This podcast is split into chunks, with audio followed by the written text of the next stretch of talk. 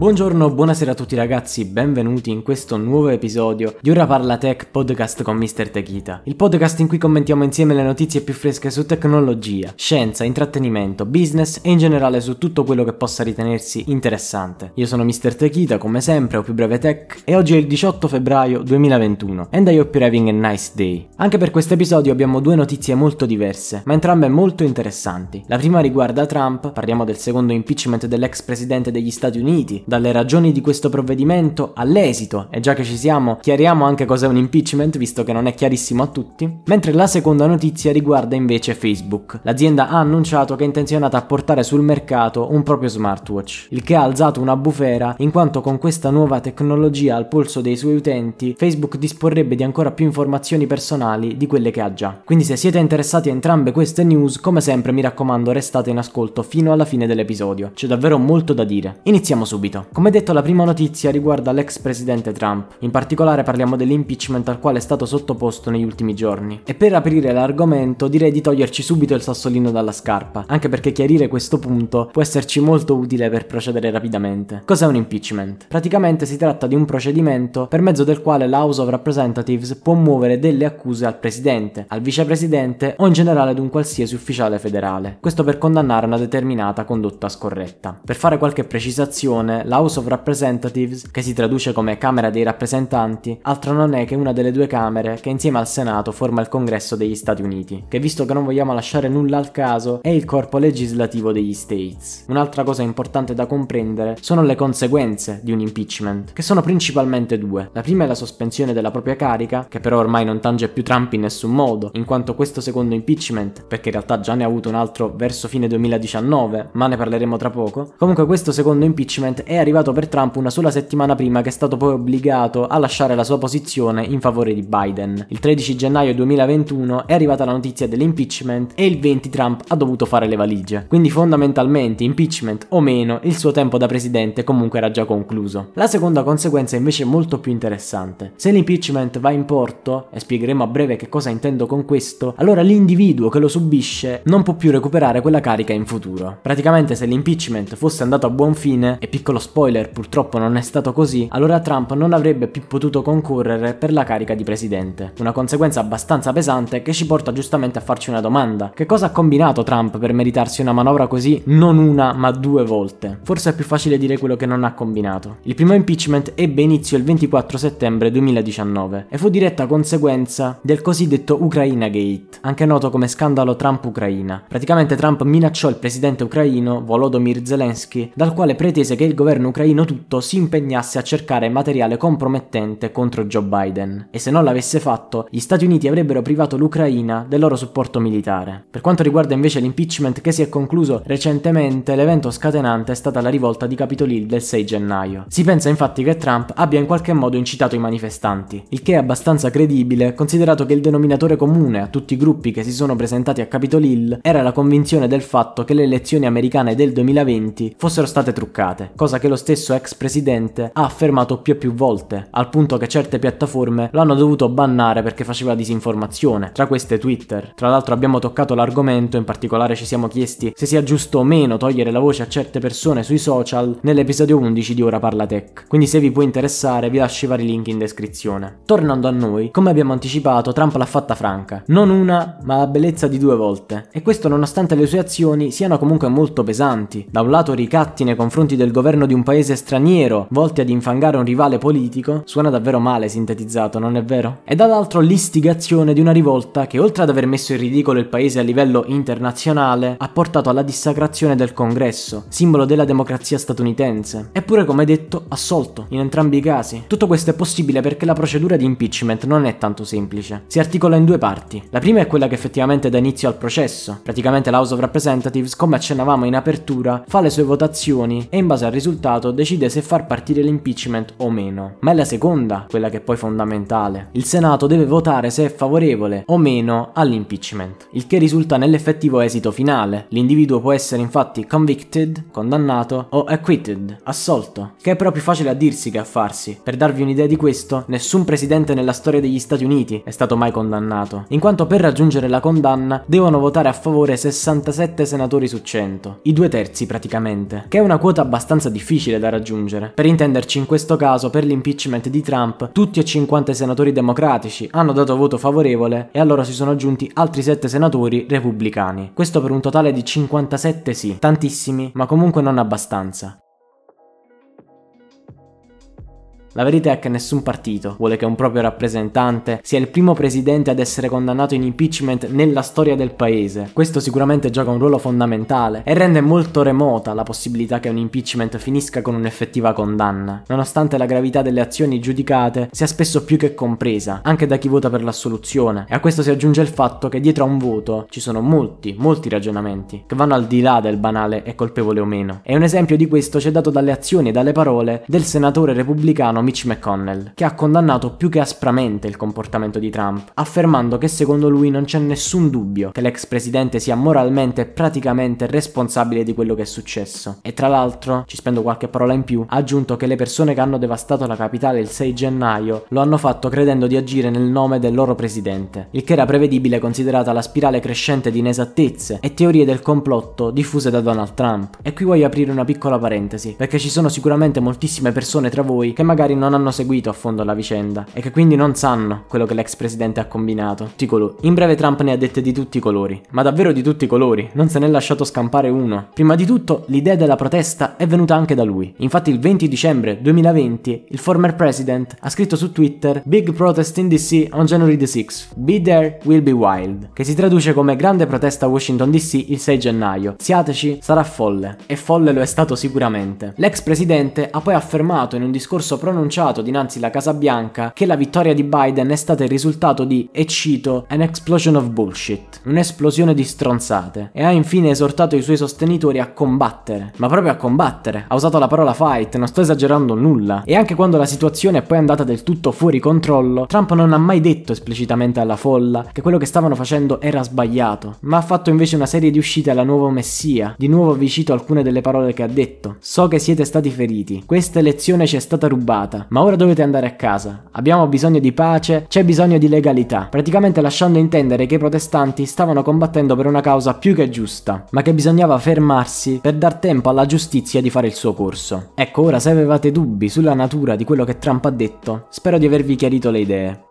Detto tutto questo, è davvero difficile pensare che lo scempio del 6 gennaio non sia in qualche modo causa sua. Certo, le singole persone che hanno preso parte alla protesta hanno le loro responsabilità, ma non riconoscere il ruolo fondamentale giocato da Trump è da stupidi. Ed in effetti, per Mitch McConnell, come abbiamo detto prima, l'ex presidente è colpevole e il senatore lo ha detto apertamente. Ma, e c'è un ma, McConnell ha comunque votato per l'assoluzione, in quanto secondo lui lo strumento dell'impeachment, e così la pensa poi in realtà la maggior parte del partito repubblicano, dovrebbe essere volto solamente all'allontanamento di una figura dalla sua posizione di potere. E quindi in questo caso non ha senso, perché in realtà non c'è più nulla da allontanare, Trump è andato, non è più presidente. Di conseguenza l'impeachment dovrebbe non essere considerato valido. E con questo McConnell non intende dire che Trump non debba subire le conseguenze delle proprie azioni, che sono assolutamente da condannare, ma desidera che sia l'istituzione giusta a farlo pagare, che secondo lui non è il Senato, ma il sistema giudiziario in generale. Sembra un po' incoerente, anche perché vi ho detto solo qualche frase di McConnell, ma fidatevi che ha pronunciato un discorso più ampio serio e ha praticamente fatto Trump a pezzi. Eppure ha votato per l'assoluzione. E al di là del fatto che l'impeachment sia o non sia lo strumento giusto per accusare una persona che ormai non è più in carica, cosa che è attualmente oggetto di una discussione molto accesa negli States, resta il fatto che pare che la scelta di McConnell non sia stata influenzata solo dalle sue opinioni, ma anche dalla posizione che occupa. In quanto minority leader nel Senato, si pensa infatti che per una questione di coerenza McConnell non potesse semplicemente andare contro l'opinione di moltissimi suoi colleghi, tra l'altro del suo stesso partito. Infatti, come detto, la maggior parte del Partito Repubblicano ritiene questo impeachment inappropriato per le ragioni che abbiamo indicato in precedenza. Ora però basta girarci intorno. La festa è finita. Donald Trump è stato assolto alla bellezza di due impeachment. Ma cosa significa questo per noi effettivamente? Dico per noi perché bene o male, anche se non siamo cittadini americani, comunque la leadership di uno dei paesi più importanti del mondo ci influenza in qualche modo. Il punto principale che ci interessa è che visto che ora è stato assolto, Trump non risente di nessuna delle due conseguenze delle quali parlavamo prima, il che significa che nel 2024 potremmo trovarcelo di nuovo a concorrere per la carica di presidente. E qui potrei già chiudere l'episodio, magari con una musica da film horror, perché sembra davvero un incubo. Donald Trump 2 la vendetta. Ma non lo farò, non vi preoccupate. Abbiamo ancora molto da dire in questa puntata.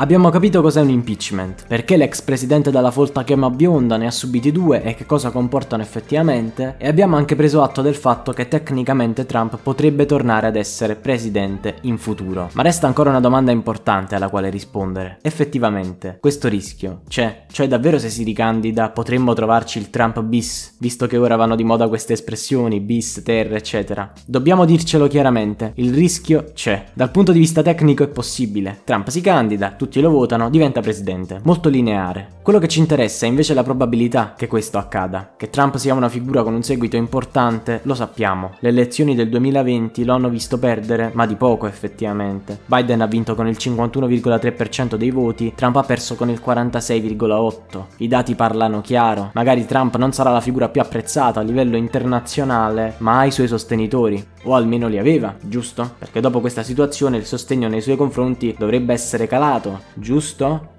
Non esattamente. Abbiamo informazioni a riguardo grazie ad un sondaggio organizzato dalla Quinnipiac University. Spero di averla pronunciata bene, onestamente. Ad ogni modo, hanno intervistato 1056 adulti e i dati che hanno raccolto hanno evidenziato che il 43% degli americani non vorrebbero Trump bannato, passatemi il termine, dalle future elezioni. Dato stranamente quasi corrispondente alla percentuale di intervistati, il 42%, che ha affermato di credere effettivamente nelle sue teorie. Quindi che le elezioni sono sono truccate, eccetera, eccetera. E puntando la lente di ingrandimento sui repubblicani in particolare, visto che comunque un democratico difficilmente appoggerebbe Trump in ogni caso, scopriamo che l'87% di loro vorrebbe vedere il former president provare a riottenere la propria carica in futuro. E in generale il 75% di loro vorrebbe vedere Trump giocare un ruolo importante per il futuro del paese. Praticamente nonostante persino i membri importanti del suo stesso partito, come il prima citato Mitch McConnell, abbiano preso le distanze distanze dai suoi comportamenti assurdi. E nonostante sia stato il primo presidente nella storia degli Stati Uniti a subire due impeachment, ci sarà una ragione per questo, e nonostante poi a causa delle sue parole una banda di scellerati ha dissacrato il simbolo stesso della politica americana, il congresso,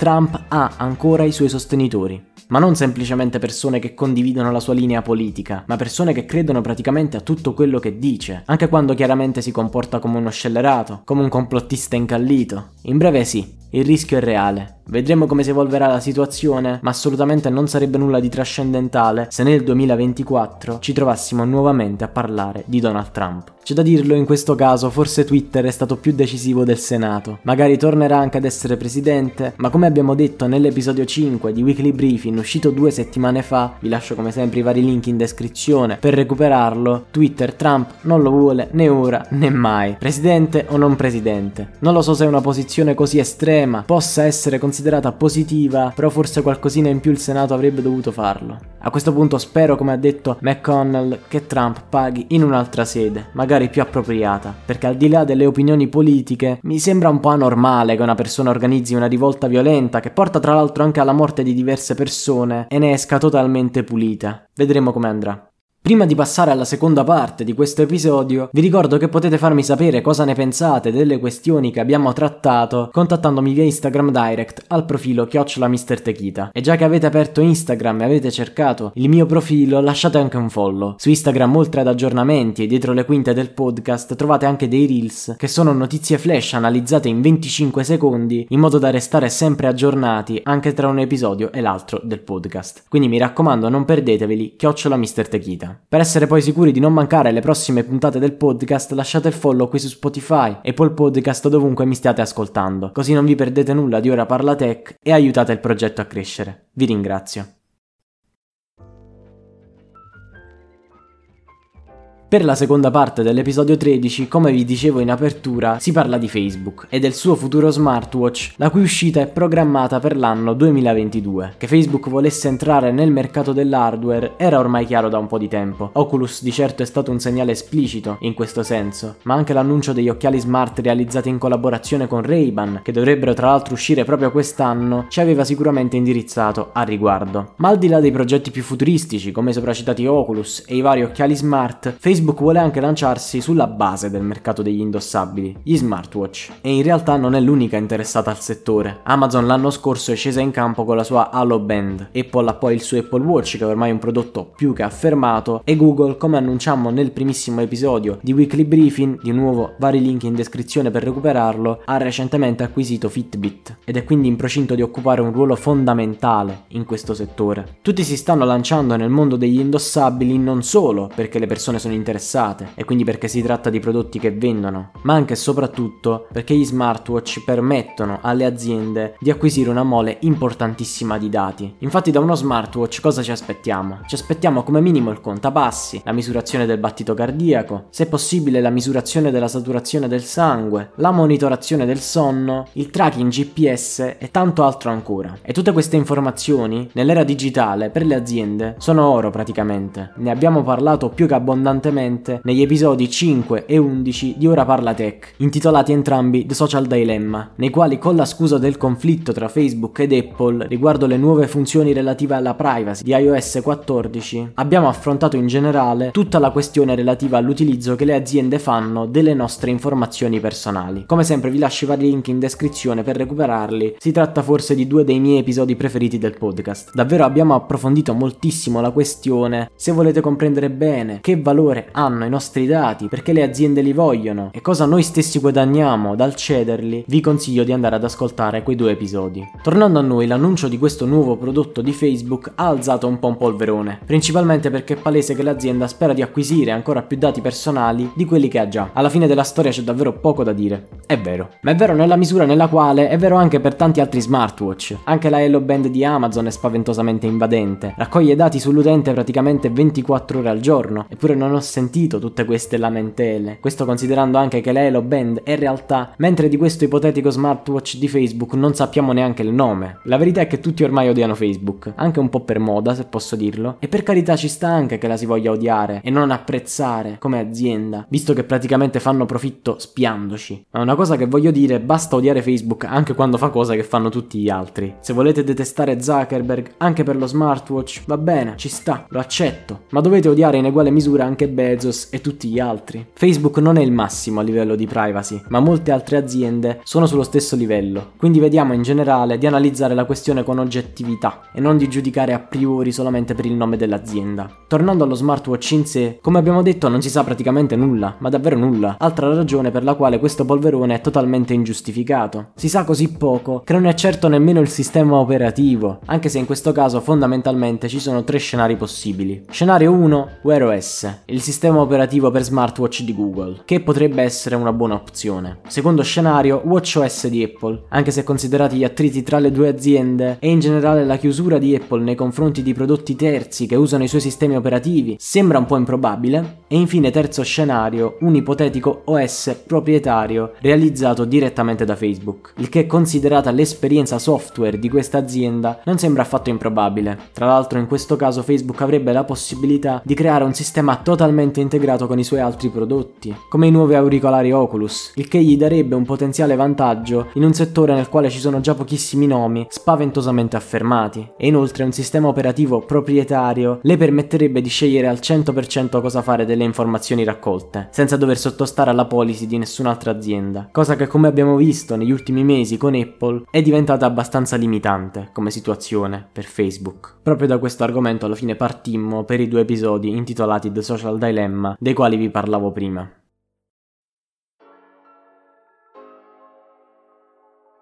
A questo punto vi ricordo di seguire il podcast in modo da non perdervi i prossimi episodi. Detto questo seguitemi anche su Instagram al profilo chiocciola Techita, dove trovate vari contenuti aggiuntivi, tra i quali dei reels che sono notizie flash analizzate in 25 secondi. Non perdeteveli, chiocciola Techita. Ora direi che abbiamo detto proprio tutto. Voi avete ascoltato Ora Parla Tech, podcast con Mr. Techita, il podcast in cui commentiamo insieme le notizie più fresche su tecnologia, scienza, intrattenimento, business e in generale su tutto quello che possa ritenersi interessante. Per me, come sempre, è stato stato un piacere e noi ci sentiamo al prossimo episodio. Bye.